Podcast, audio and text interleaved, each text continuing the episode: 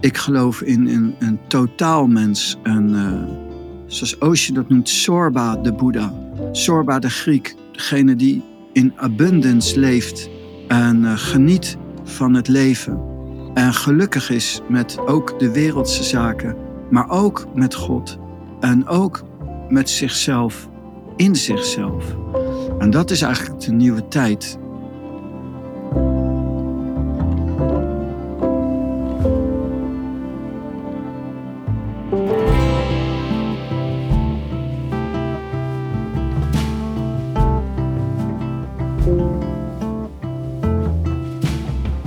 Deze podcastaflevering vraagt Pranay aan mij: Suus, waarom zou iemand bij ons in de groep moeten komen?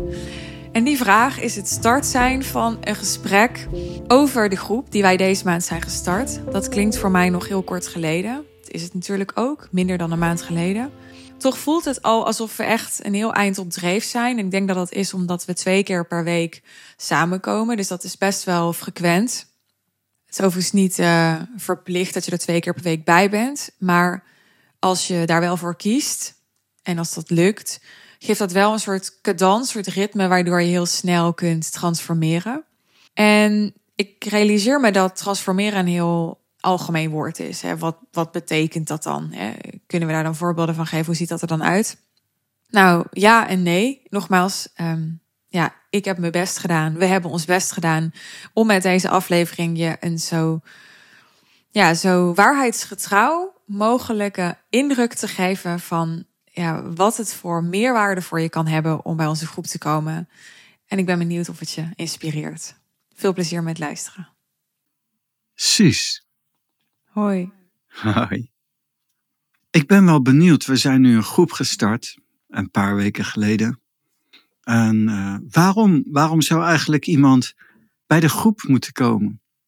Wat, wat, krijg je daar? Wat je krijgt is antwoord op ofwel strategische business vraagstukken, ofwel um, ja, uh, relationele vraagstukken gezondheidsvraagstukken. Laatst was er iemand die zei, ja, ik heb uh, last van mijn schouder, was het, geloof ik. Mm-hmm. En die worden allemaal teruggebracht naar een kern. Dus ik weet nog dat ik bij jou kwam en dat ik zei, nou, ik zou dit wel anders willen en ik zou dat wel anders willen. En mm-hmm. dat jij zei, ja, ja, alles wat je zegt, het heeft allemaal te maken met je vuurelement. Maar ja, wist ik veel, want ik had daar geen verstand van.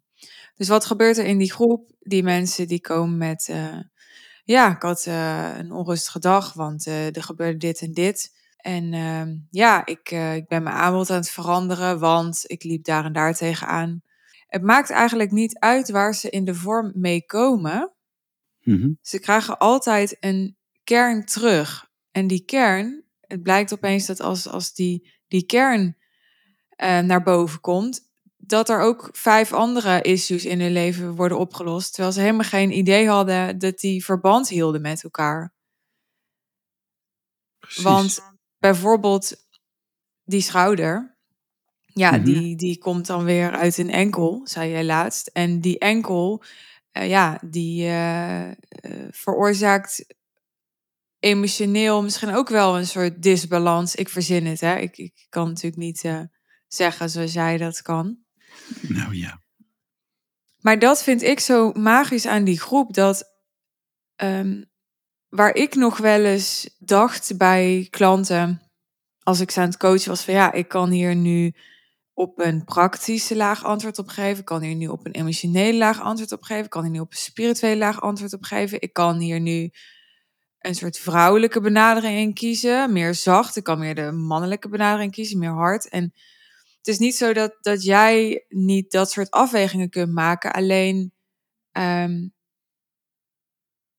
ja, er, het, het, er is gewoon in jouw geneeswijze en vanuit de taal, zo interpreteer ik het, is er mhm. gewoon altijd maar, maar één kern, maar één oplossing. Dus het is, het is bij mij nog altijd zo, net zoals bij een psycholoog, als je van de ene psycholoog ehm, afkomt en je gaat naar de ander, dan kan die andere psycholoog wel degelijk echt iets anders zeggen.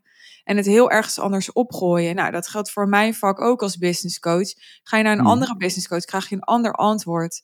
Maar bij jou, het is vanuit de touw. En dat, dat is gewoon. Ja, daar, daar valt niet over te twisten of zo in mijn beleving. Het gaat gewoon over constituties. Het gaat over. Ja, weet je wel. De aarde is rond. En, en eh, het is echt niet zo dat als je naar iemand anders gaat, dat die zegt dat de, de aarde vierkant is. En, en dat dan ook nog echt eh, aannemelijk kan maken, natuurlijk. Want iedereen kan dat zeggen. Ben ik zo duidelijk of niet? Voor mij is het wel duidelijk. Ja, ik zit er zelf ook bij, dus ik weet natuurlijk ook wel. Maar ik denk dat je ook voor de luisteraar duidelijk bent.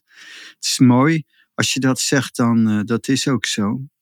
Um, als je gaat kijken naar de oorzaak van, van, iemands problemen. Dat, daar zit eigenlijk eh, ook in het bedrijf inderdaad. Daar, daar zit iets achter. En dat, dat is eigenlijk zo je eigen constitutie, maar je eigen manier waarop jij functioneert. Zo voer je je relatie. Zo leef je je leven. Zo run je je bedrijf. Het zit overal in weerspiegeld. En het is inderdaad waar, waar iemand ook mee aankomt.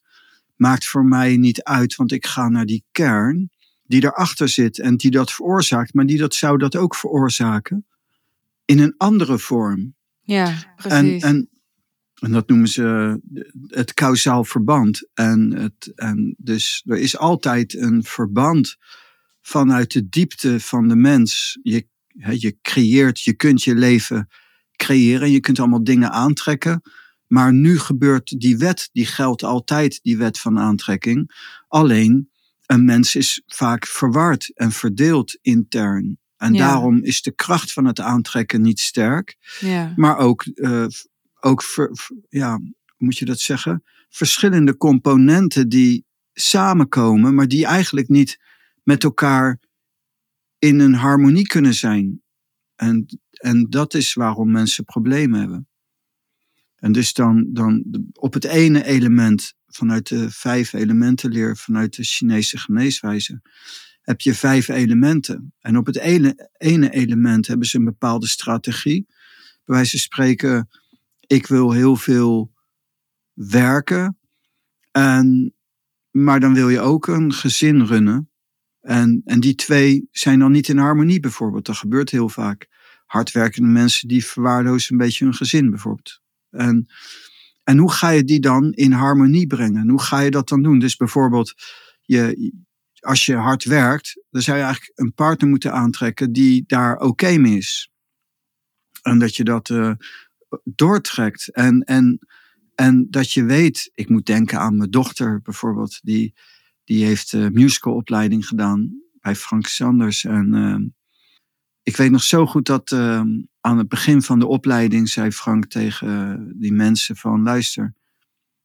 Jullie, jullie weten misschien nog niet waar je bent ingestapt, maar als je wilt gedijen in de musicals, als je wilt gedijen in het theater, ja, dan is dat eigenlijk een beetje uh, gelijk als een uh, klooster ingaan. Want je leeft een apart leven op een ander ritme dan de andere mensen. En het vraagt heel veel. En daardoor zul je vaak op verjaardagen niet aanwezig kunnen zijn. En, en, en dat is een heel mooi iets. Een heel mooi iets eigenlijk. En, uh... Ja, en wat, wat ik. Um, ja, wat ik heel interessant vind om te zien is. Ik was zelf. Een paar jaar geleden was ik nooit aangetrokken geweest door zo'n aanbod als wat wij hebben. Omdat ik ja, vooral bezig was met uh, geld verdienen. en niet alleen geld verdienen, maar ook uh, zo simpel mogelijk, zo winstgevend mogelijk. Alles waar ik voor sta, wat ik zelf heb uitgedragen en, geleerd aan mensen. En nog steeds. En daar wilde ik zelf natuurlijk ook continu uh, over blijven leren. En ja, dus, dus zocht ik altijd mensen die heel specifiek ook ja, op dat topic expert waren. Maar wat gebeurt er dan? Dan raak je eigenlijk per definitie uit balans. Dat is het paradoxale. Want dan ga je dus heel erg um, ja, groeien op één stuk. En ja, daardoor ga je dus ook weer uiteindelijk niet duurzaam veel geld verdienen. Of niet zo simpel mogelijk. Of niet zo winstgevend mogelijk. Want als je uit balans raakt, kun je gewoon niet optimaal presteren. En dat is wat ik zo interessant vind aan wat er bij ons gebeurt. Van ja, iemand maakt niet uit waar die mee aankomt. Dan zegt hij van ja, ik wil meer volgers op Instagram. Mhm. Ehm, maar ja, daaronder zit iets bij iedereen. Hè, want, want ja, niemand is verlicht.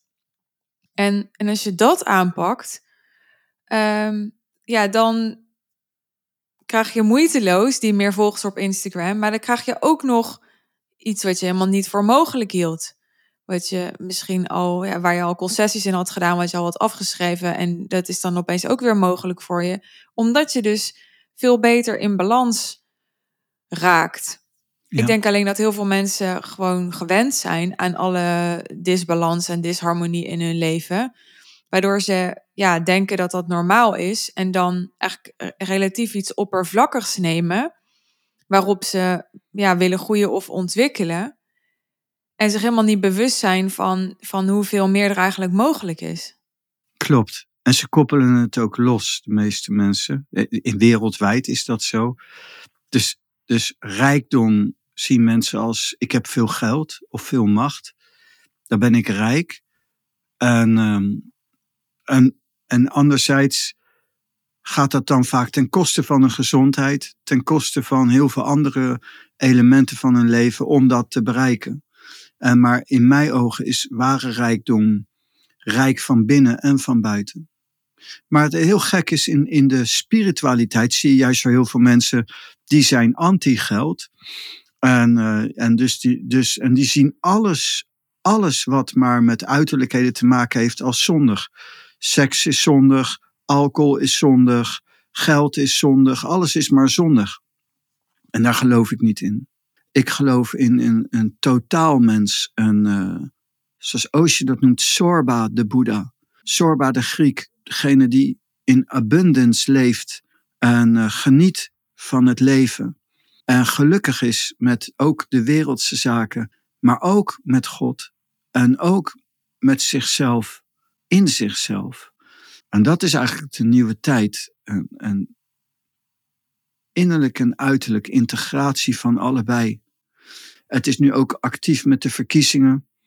En um, natuurlijk van immigratiestop en alles, multiculturele samenleving. Ik denk dat heel veel mensen een cruciale fout maken. Een immigratiestop of een migratiestop bedoel ik van immigratie. Een, een, je moet eigenlijk de grenzen sluiten. Want Nederland is vol. Als je meer dan tien jaar moet wachten op een woning, als de huisjesmelkers uh, dat zo kunnen misbruiken dat je daar meer dan drie maandsalaris voor moet betalen om iets normaal te kunnen huren, kunnen we gewoon vaststellen dat Nederland vol is. De files op de wegen en zo, dat heeft niks te maken met niet willen integreren. En nu is het zo van, ja, of we laten nog elk jaar 100, 200.000 mensen erbij komen terwijl we zelf al niet kunnen wonen. Ja, hoe dan? En een of je bent een fascist. En je van nee, en, en dat is zo jammer. Dat is zo jammer. Ik denk dat het zo is dat we kunnen vaststellen dat Nederland fucking vol is. En dat we niet kunnen wonen en dat we niet kunnen rijden en dat we geen kant op kunnen. En, maar we moeten tegelijkertijd ook integreren. Je kan niet zeggen, ik verbied de Koran, de moslims moeten het land uit. We, die moslims mogen allemaal blijven. Um, en, en iedereen, we leven in een multiculturele samenleving. We moeten het ook gaan doen in een multiculturele... wat is nou het verband met onze groep? Het verhaal tussen uh, de enerzijds spirituele, het interne geluk, die nu in feite schijnbaar wordt verkocht, alleen maar te verkrijgen is als je ook geen geld hebt, als je geen seks hebt, als je niks hebt. En versus uh, de uiterlijke rijkdom. En, en dat is een yin-yang.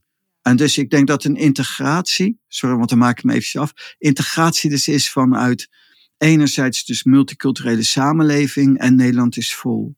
En die twee, en die twee worden nu verward. Dus iemand die zegt Nederland is vol, ik wil de grenzen dicht, wordt gekoppeld aan een fascist. Of aan iemand die dan discrimineert. Maar dat, dat is jammer. En dat zijn ook een beetje de politieke partijen dan, zeg maar. Dat is niet helemaal waar wat ik zeg. Maar dat is zeg maar onder het gekibbel in Nederland din, dit hetzelfde in mijn ogen. Integratie. Ja, alleen nou, uh, nou zit jij niet op social media en zo en ik wel. Ja. En, en ik denk wat je zegt is ook een beetje ouderwets. Want... ouderwets.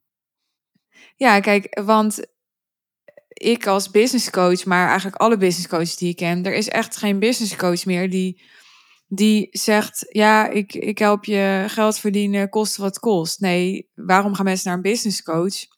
Omdat ze niet alleen willen leren meer geld te verdienen, maar ze willen dat zo doen dat het in lijn is met wat voor hen klopt. Ze willen het zo doen dat ze ook voldoende vrijheid behouden, dat ze ruimte hebben voor hun uh, privéleven, voor hun persoonlijke ontwikkeling.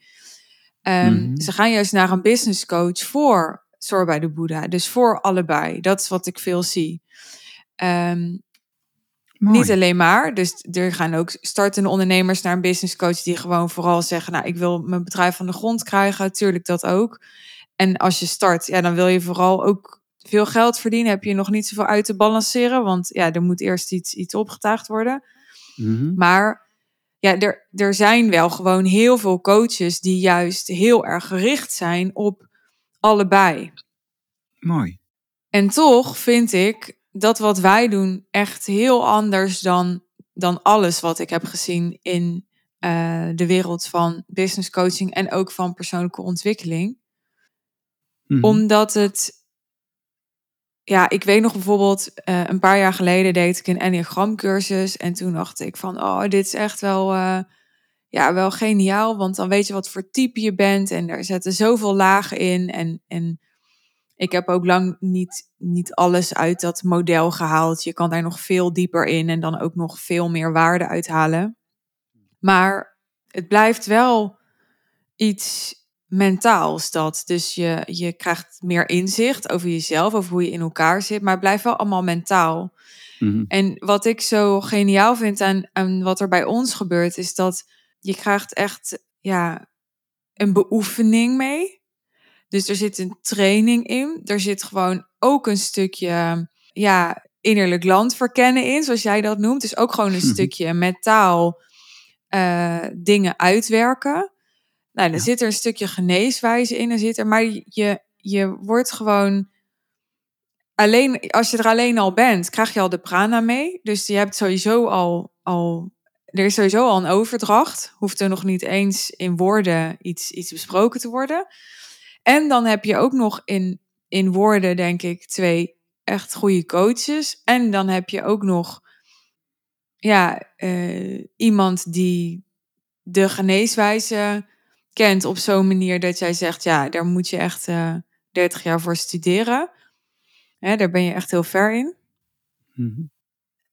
Ja, dat, dat, dat gaat gewoon verder en, en dieper en is omvangrijker wat mij betreft dan, ja, dan wat ik dan ook maar heb gezien. Ja, ik heb daar niet zoveel in gezien. Ik denk wel dat je gelijk hebt in de zin van als je gaat kijken naar um, wat, ik, wat ik tot nu toe zo'n beetje dan heb bekeken. Um, dan, dan wordt het vanuit, zeg maar, je hebt zeg maar links heb je de, in de taal noemen ze dat de 10.000 verschijningsvormen. En, en, en, en normaal staat niet eigenlijk rechts, maar vanuit de wereld gezien zou je dat dan links kunnen zetten. En die 10.000 verschijningsvormen die kan je reduceren tot aan de vijf elementen, yin-yang en dan de ene. En dat is een, een, een, een bepaalde lijn, een strategie, een, staat zo een hulpmiddel om, om inzicht te krijgen. Dan moet je je voorstellen dat vanuit de 10.000 verschijningsvormen, dat is de wetenschap waar ik niet op tegen ben, maar wetenschap die gaat in die 10.000 verschijningsvormen kijken. Maar vanuit je vijf elementen is het al veel makkelijker, korter. En vanuit yin en yang is het alleen maar yin-yang. En vanuit de ene is het alleen maar één. Hmm, En naarmate je meer opschuift naar die ene, ga je veel meer overzicht krijgen op wat je, als je vooruit kijkt. Want het komt voort uit de ene. Ja. Alleen moet je dan veel dieper in de ene zitten. En daarom is de Chinese geneeswijze en wat ik heb geleerd en gedaan en ook doe, uh, is gebaseerd op de taal. de ene. En door daar ook daadwerkelijk mee te verbinden en daar een meer, steeds meer een eenheid in te creëren, krijg je dat het veel sterker werkt en dat het veel dieper gaat. En wat je ziet in veel, bij veel mensen, die, die hebben vanuit de 10.000 verschijningsvormen, maken ze het langzaam spiritueler. Maar ik kom vanuit de andere kant. Ja, ja. En dat maakt het veel sterker. Het klopt. In, ik, ik, zie nu al voor me dat er mensen zijn die zich in het enneagram hebben verdiept en die dan daarover vallen dat ik net heb gezegd dat het vooral mentaal is. Volgens mij klopt dat niet wat ik zei in de zin van dat ik weet dat, dat er een hele spirituele invalshoek is van het enneagram. Maar wat ik dan daarmee bedoel te zeggen is, ik heb bijvoorbeeld uh, ooit een klant een spiritueel boek gegeven over het enneagram. Maar dan ga je dan lezen. Maar dan ga je dan nog steeds mentaal lezen. Weet je wel? Dus ook spiritualiteit blijft voor heel veel mensen mentaal, omdat ze niet beoefenen. En dat is eigenlijk wat ik bedoelde. Ja, klopt. Dat is ook waarom ik gelijk zei over die groep toen van uh, Suus. Dan uh, wil ik graag ook elke week een, een, een soort podcast inspreken. En met, een, met iets wat we behandelen uh, in die groep. Ja, dus even ter verduidelijking. Ik doe even de, de subtitles. Dus ja. we hebben twee keer per week een, een call. Dinsdag, donderdagavond van 8 tot half 10 zitten we samen. En daarnaast, als je in die groep zit, krijg je van jou elke week een audio die jij inspreekt. Ja, op basis van, uh, van wat er, uh, welk thema die week aan bod is gekomen. Ja, en die audio, daar heb ik ook telkens inderdaad een, een, een oefening in. Want als je, die, als je niet opbouwt vanuit een bepaalde basisoefening, dan mist alles wat je doet een kracht. En, en dat is een heel belangrijk iets. En die herhaal ik en die, en die, die verdiep ik en herhaal ik en verdiep ik. En op die basis kun je je persoonlijke dingen overkomen. En ook op, alleen op die basis kom je ook in een bepaalde diepte. En dat gaat dan ook gepaard met een daadwerkelijke andere zienswijze naar jezelf, andere zienswijze naar de wereld. En daardoor ga je ook anders leven en anders doen. En dan bouw je meer persoonlijke kracht op, persoonlijke macht op. En alleen met die meer persoonlijke macht kun je ook op een gegeven moment makkelijker mensen aantrekken, je business vergroten en, en, en in je hele leven orde op zaken stellen. Wat ja. een heel belangrijk iets is. Ja. En dat is de toegevoegde waarde. Ja. En zoals ik dan demonstreer, is natuurlijk zo dat ik het ook zie. Dus we beginnen en ik zeg van, oh, tegen iemand van, uh, wil die iets zeggen? Ben je daarmee bezig? Wat is... En zo, dus dat ik ook de dingen naar voren breng waarvan ik zie dat het stagneert. Ja, dus, dus zelfs als je niks zegt, kan jij gewoon dingen zien. Ja, ja, ja, tuurlijk. Ja. Wat zie je nu bij mij? Doe even een demo. Dat wil je, dat wil je denk ik niet weten. Nou, ja, dan verzin je gewoon niet. Het is toch maar een demo en die mensen weten het niet. Ik weet, ik weet wel, ik weet wel wat ik zie. Zo bedoel ik het niet. Ik wilde even iets van een demo. Aha, een demo. En nou, kijk, je kan, het is reflexologie. En dus in iemands intentie van zijn en in iemand spreken en ook al niet spreken, dus intentie van zijn, kun je heel veel uithalen. En jij zegt, uh, ik wil even een demo. Dat is altijd. Als je mij nadoet, doe je mij altijd zo na. Ik heb ja, altijd die intentie, denk ik. Nou, er zit een, ik haal dan inderdaad een bepaalde specifiek iets uit jouw intentie. En uh, nou ja, en daar, dus laten we het zo zeggen. Als je dan wil vragen, een demo, maar je had het al gezegd natuurlijk, maar al had je het niet gezegd. En dan zei ik van, uh, hoe was het zus, uh, je dag?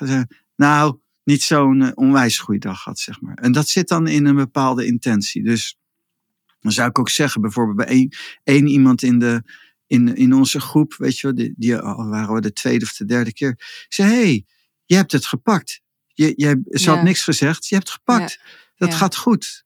En ja, dat klopt. Ik heb het gepakt en ik, ik ben dus echt heel veel veranderd.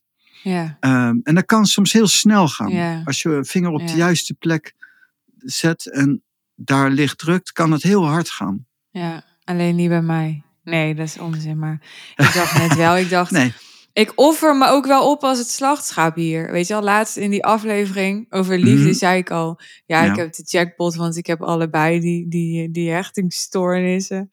En eh, nu ben ik weer degene die altijd de intentie heeft, alsof ze geen goede dag heeft gehad. En eh, nee, zo kom geen kwel. ja. Maar dat komt, dat is je eigen, eigen, dat heb je zelf veroorzaakt. Wat jij zei van, eh, en dan zeg je, dat zei ik niet, maar jij wilt de taal leren. Hmm. Ja. En dus eh, al naar gelang wat iemand wilt, krijg je hem ook eh, zwaarder of niet. Hmm. Dus ik kan, ik kan ook andere dingen naar voren brengen, maar dat, dat, dat is niet handig, want ik wil die dingen naar voren brengen die je inperken. Ja, maar dat is wel goed om even erbij te zeggen. Want wij zitten hier toch als een soort van circusartiesten voor de luisteraar en een showtje te doen. Tegen Sjip en Janneke. Nee, dus kijk, jij bent gewoon de hele tijd bezig met, met, met mijn zwakke plekken soort van te, te onmaskeren en, en te genezen en zo. Maar ja, dat geeft dan een beetje een vertekend beeld. nee, Ja, maar, maar ik doe dat- het ook zelf. Ik zet mezelf ook een beetje als een, eh, ja, wat ik zelfs een slachtschaap neer te zetten af en toe. Dan zeg ik weer, weet je nog dat ik een keer in een aflevering zei, nou zeg even iets leuks over mij. nee, iets goeds, iets goeds. Niet iets, Iets leuks. goeds. Nee, nee, iets goeds. Nee, niet zo van, ja, ik vind je wel knap, maar iets goeds, zeg maar. Iets gewoon, Ah, ja. iets, ja. En dan, en dan wordt het natuurlijk heel erg als, er- als er dan vijf minuten niks, niks Ja. te horen is. Doodse Maar iets goeds over. Jezus, wat moet ik nou zeggen? Nou ja, eh, maar misschien toch nog even over, want wij hebben het over die groep. Wat is mijn toegevoegde waarde in die groep volgens jou? Begint die keihard te lachen. Wordt steeds erger. Ja, dat, dat is voor mij natuurlijk heel onwezenlijk, zei ik al van tevoren, om zo te denken, zeg maar. Maar ehm, Waarom? Leg uit, waarom? nou, je- ik ben eigenlijk constant bezig met de onthechting. En bezig met voorbij mijn persoon gaan. En eh, de, in vooral in de taal ben je bezig met niet iemand zijn. En, en zo. Dus ja, het is eigenlijk gewoon de kernwaarde waarop je verdiept is bijvoorbeeld een nederig van zijn. En, en dus het is heel mooi, weet je, als je zeg maar te veel deelt, wat je goede kanten zijn, dan, eh, dan, dan heb je dat naar buiten gebracht. En als je het binnenhoudt en je doet het meer in het verborgene, krijg je meer loon bij God. Dus ik, ehm, en dus bijvoorbeeld ik zelf ben altijd eh, door de jaren heen heel bescheiden, ook in mijn, in mijn eh, business, van mensen komen. En ik heb door de jaren heen van heel veel mensen geholpen. Bijvoorbeeld, dat dacht ik nog aan daar straks van, ja, waarom zouden mensen eh, bij ons in de groep gaan? Dat zal ik je zeggen. Dat komt onderhuids. Het is onderhuids. Eerst is, wij delen hier de leer en ook jouw leer inderdaad. Waarom voor jou? Hè? Van nou, ten eerste heb jij iets ongegeneerds waardoor jij dieper tot de kern komt, sneller vraagt. En dus bijvoorbeeld voor mij alleen al, bijvoorbeeld los van de business ge- gebeuren van jou, is het gewoon zo dat jouw manier van denken en de ongegeneerdheid erin, dat maakt dat jij dingen die ik zelf niet zo snel zou brengen, eh, jij bij mij naar boven haalt in, dat, in, in de interzijn. En dat is belangrijk, want die dingen breng ik van nature niet naar boven zo snel. En ik werk ook, ik ben ook, werk al heel mijn leven onderhuids, noem ik dat, van mond op mond reclame. En dat gaat met ons ook in wezenlijkheid, eh, is dat zo, behalve dat er natuurlijk andere manieren zijn. Wij werken nu met een paar mensen en we zien die mensen al opbloeien. En die mensen zijn blij. En die, en die krijgen de boel op de rit. En zo ben jij ook bij mij gekomen. Iemand heeft tegen jou gezegd: Je moet echt naar Pranay. En zoals je al zei, Maar even over de boel op de rit. Dat is jouw manier van praten. Maar dat klinkt echt alsof die mensen in de goot zaten. Dat is natuurlijk echt helemaal niet waar. Dus succesvol werden, zo zou je kunnen zeggen dan. Maar voor mij de boel op de rit in mijn. Ik heb natuurlijk jarenlang mensen geholpen. Mensen kwamen met problemen, met ziekte, met. ja, maar dit is natuurlijk wel ook ja, dit zijn niet per se mensen die echt met problemen komen. Hè, dat is ook niet. Nou ja, zo zie ik het eigenlijk wel. En dus dat is inderdaad de grap van. Ja, vanuit jouw point of view. Alleen ik denk vanuit het bewustzijn van de luisteraar. En ik denk hè, de, de mensen die wij nu in de groep hebben en de mensen die hier naar luisteren. En mhm. natuurlijk hebben ze dingen. Ongetwijfeld. Heeft iedereen. Maar ik denk dat de, ja, de mensen voor wie wij er primair willen zijn, zijn wel mensen die, die wat over hebben, zeg maar. Die niet in de, de piramide van Maslow, zeg maar, uh, nog niet in hoeven te kunnen voorzien, maar die een soort basis hebben ja, met hun dingen daarbij. En, en daardoor is er ruimte om met de touw bezig te zijn, toch? Het is helemaal waar, Suus. En het is goed dat je dat zegt. En dat is bijvoorbeeld dan ook een van de dingen waarom jij erbij zit. Niet waarom je erbij zit, maar wat, wat toegevoegde waarde is omdat je erbij zit. En, en dat is namelijk dat ik denk zo anders. Mijn hele innerlijk en mijn manier van denken is zo anders. Dat is waar wat je zegt. En vanuit die achtergrond werken wij met mensen die vanuit de 10.000 verschijningsvormen bekeken, die zijn succesvol, die hebben de boel op de rit. En, en, en dus dat is zeker zo. Maar waar, ik, waar ik zit is dit. Dus de leerreden van Boeddha, al het leven is pijn en lijden. Dus zolang je niet verlicht bent, leid je eigenlijk. En, en dus er is een bevrijding mogelijk, zegt Boeddha. En dus ik reken vanuit daar. Dus wij, ik reken eigenlijk zo aan, zonder het idee dat als je lijdt, dat dat zo is dat je dan inderdaad een drop-out bent en helemaal geen werk hebt, niks hebt en alles een mislukking is. Zo bedoel ik dat niet. Nee. Ik zet het af op basis van daadwerkelijk Boeddha zijn en het diepe geluk en de diepe vrede ja. die, die ze niet hebben. Ja, het is zo grappig, want mijn natuur, ik ben dus helemaal gewired om te denken vanuit de luisteraar of te denken vanuit de klant. We hadden helaas nog een gesprek over. Toen zei ik van, het is niet iets wat ik expres doe, maar ik, dit is gewoon hoe ik ben geconditioneerd. Van, daar zit gewoon iets strategisch in. Niet strategisch op een inauthentieke manier. Want ik ben denk ik helemaal niet inauthentiek. Maar meer vanuit... Ik, ik converteer automatisch. En jij hebt echt helemaal jezelf en je eigen positie als vertrekpunt. Maar inderdaad, omdat je zo anders denkt ben ik af en toe ook blij dat ik erbij zit. Omdat ik denk, nee, maar weet je, ik ga even een voorbeeld nemen. Mhm ik sprak dus met iemand die al onze aflevering heeft geluisterd. Mhm. En die tegen mij zei: Ja, weet je wat ik leuk vind? Tenminste, ik weet niet of ze dit letterlijk zo zijn, maar het kwam hierop neer. Weet je wat ik leuk vind? Ja, dan af en toe dan hoor je ook opeens uh, Pranay zijn menselijkheid erdoorheen. en toen zei ik: Ik weet niet wat je hebt gehoord, maar één ding weet ik wel: dat was niet zijn menselijkheid.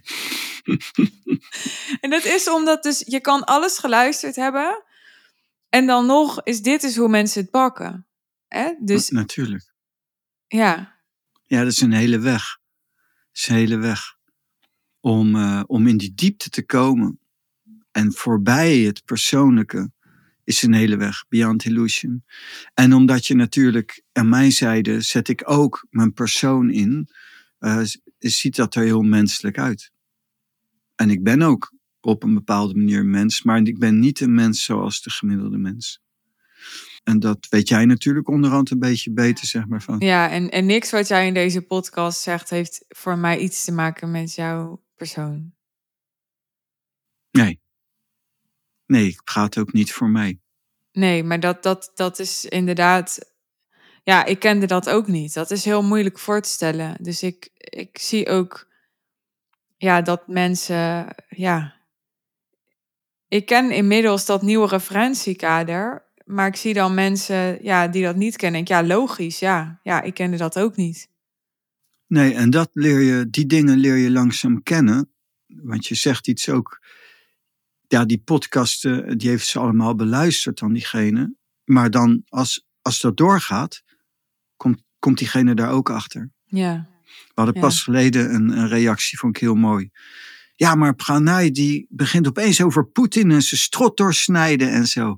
En dat ze dan ook erbij zei van... En ik had, hij had me en ik was helemaal van mijn stuk. En toen bedacht ik later, is dat nou de geneeswijze? Ja. Ja, die heeft dat door. Dat is een intelligent iemand. Die heeft dat door dus. Ja, maar nou, nou, je legt het. Kijk, dit is precies wat ik bedoel.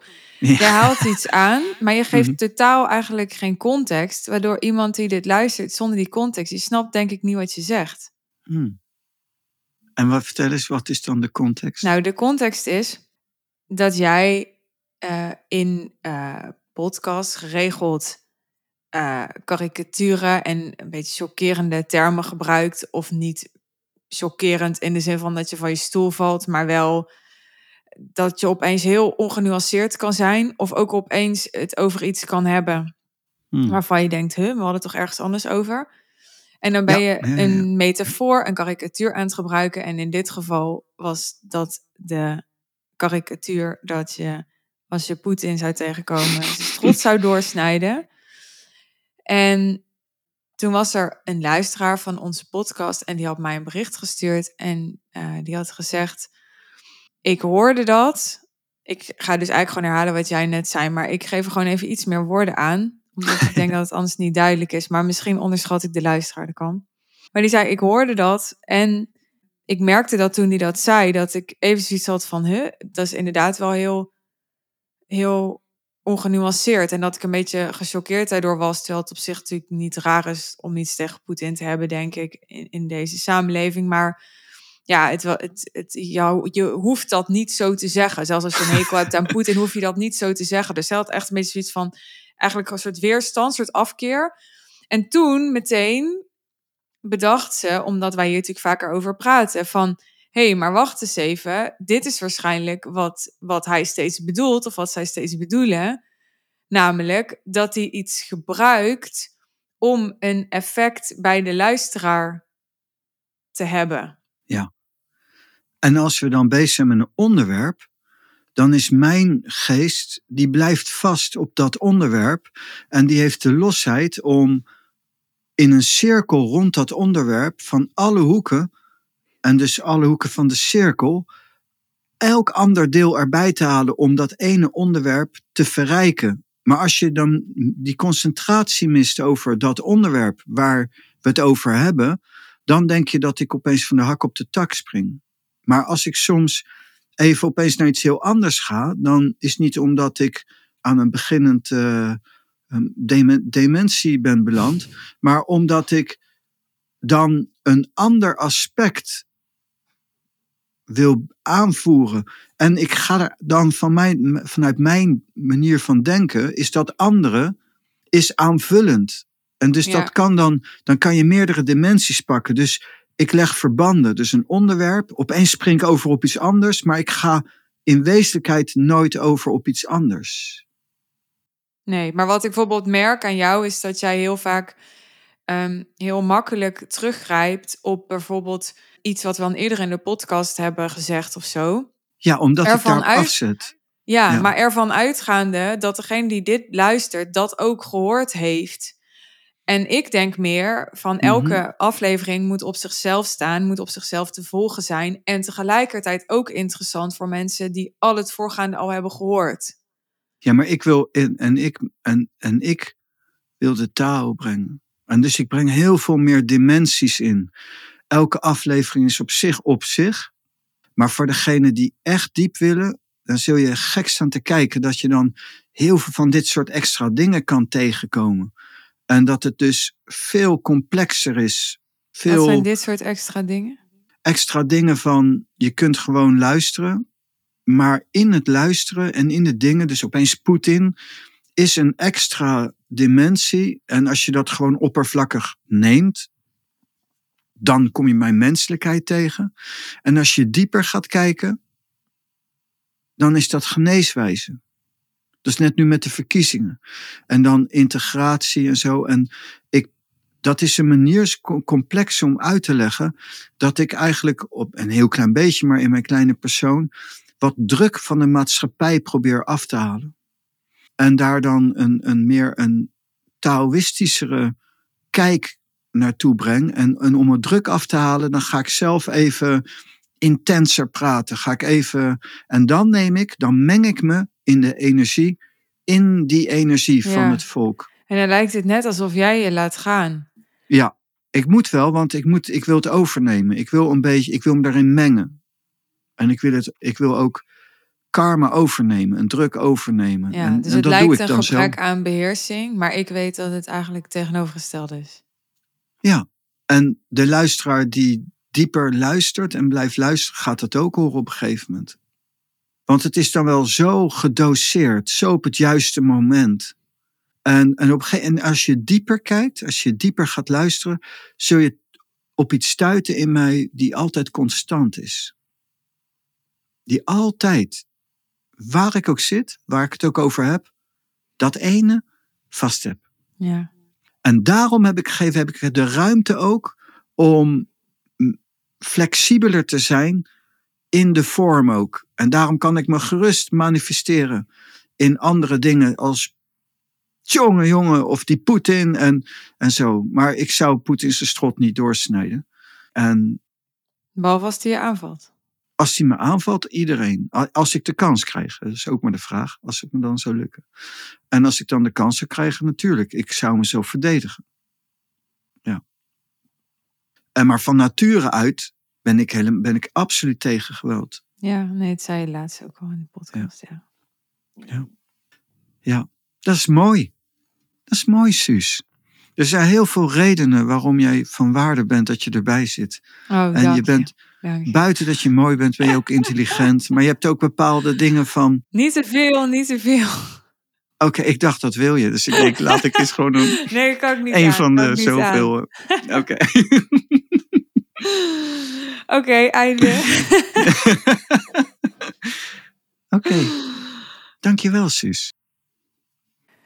Dit was aflevering 424. En of je nou verkocht bent of niet voor jezelf op dit moment, het is allemaal helemaal goed. Ik ben hoe dan ook nieuwsgierig wat jij hebt gehoord na het beluisteren van deze aflevering.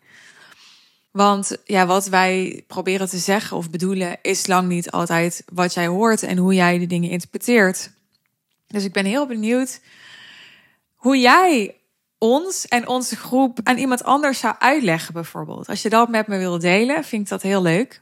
Verder, als je inderdaad verkocht bent en zegt: Oké, ik, ehm, ja, ik, ik wil dit gewoon eh, gaan doen, gaan proberen. Of misschien eh, is je, ja, je verlangen wel sterker dan proberen. Dan komen hier nog even de specifics van onze groep. We komen elke dinsdag en donderdagavond van 8 tot half 10 online met elkaar op Zoom. Dat had je wellicht al gehoord. Daarnaast krijg je elke week een verdiepende audio op een thema dat die week aan bod is gekomen die Pranay inspreekt. Je bent vrij om uh, wel of niet te komen, dus voel je niet verplicht als het te veel druk legt op je sociale leven, bijvoorbeeld om twee avonden in de week vrij te maken. Het is lekker voor je transformatieproces als je ja, in dat ritme erbij kan zijn. Maar er is iemand anders die bijvoorbeeld vaak op donderdag niet komt. En dat is ook helemaal goed. Dan is er een investering die is 500 euro per maand exclusief BTW. En we vragen een commitment van je van minimaal zes maanden. Als je zegt, ik kom erbij, dan hebben we geen salespage waar je kunt afrekenen. Je stuurt mij gewoon een berichtje op social media of je stuurt een e-mail naar hello@suzannevanschuik.nl met hey, ik wil bij de Suus en groep, dat zegt genoeg. En dan uh, zorgen wij ervoor dat je ja, officieel kunt deelnemen en dat het allemaal administratief in orde wordt gemaakt. We doen dit nu nogal matig, heel bewust, zodat we het heel simpel houden voor onszelf. En uh, ja, later uh, gaan we het wellicht automatiseren, maar dit is nu dus de route. Ik denk dat ik zo wel alles heb gedeeld dat wij zo wel alles hebben gedeeld. Mocht je toch nog iets missen, schroom niet om even je vraag te delen. Nogmaals in een DM op social media of een e-mail te sturen. En uh, mocht je zeggen, ik, ja, ik geloof echt in wat zij doen, dan uh, waarderen we het enorm als je deze aflevering bijvoorbeeld wilt delen in jouw netwerk. Dat uh, zou super zijn. Dankjewel en uh, heel graag tot de volgende aflevering.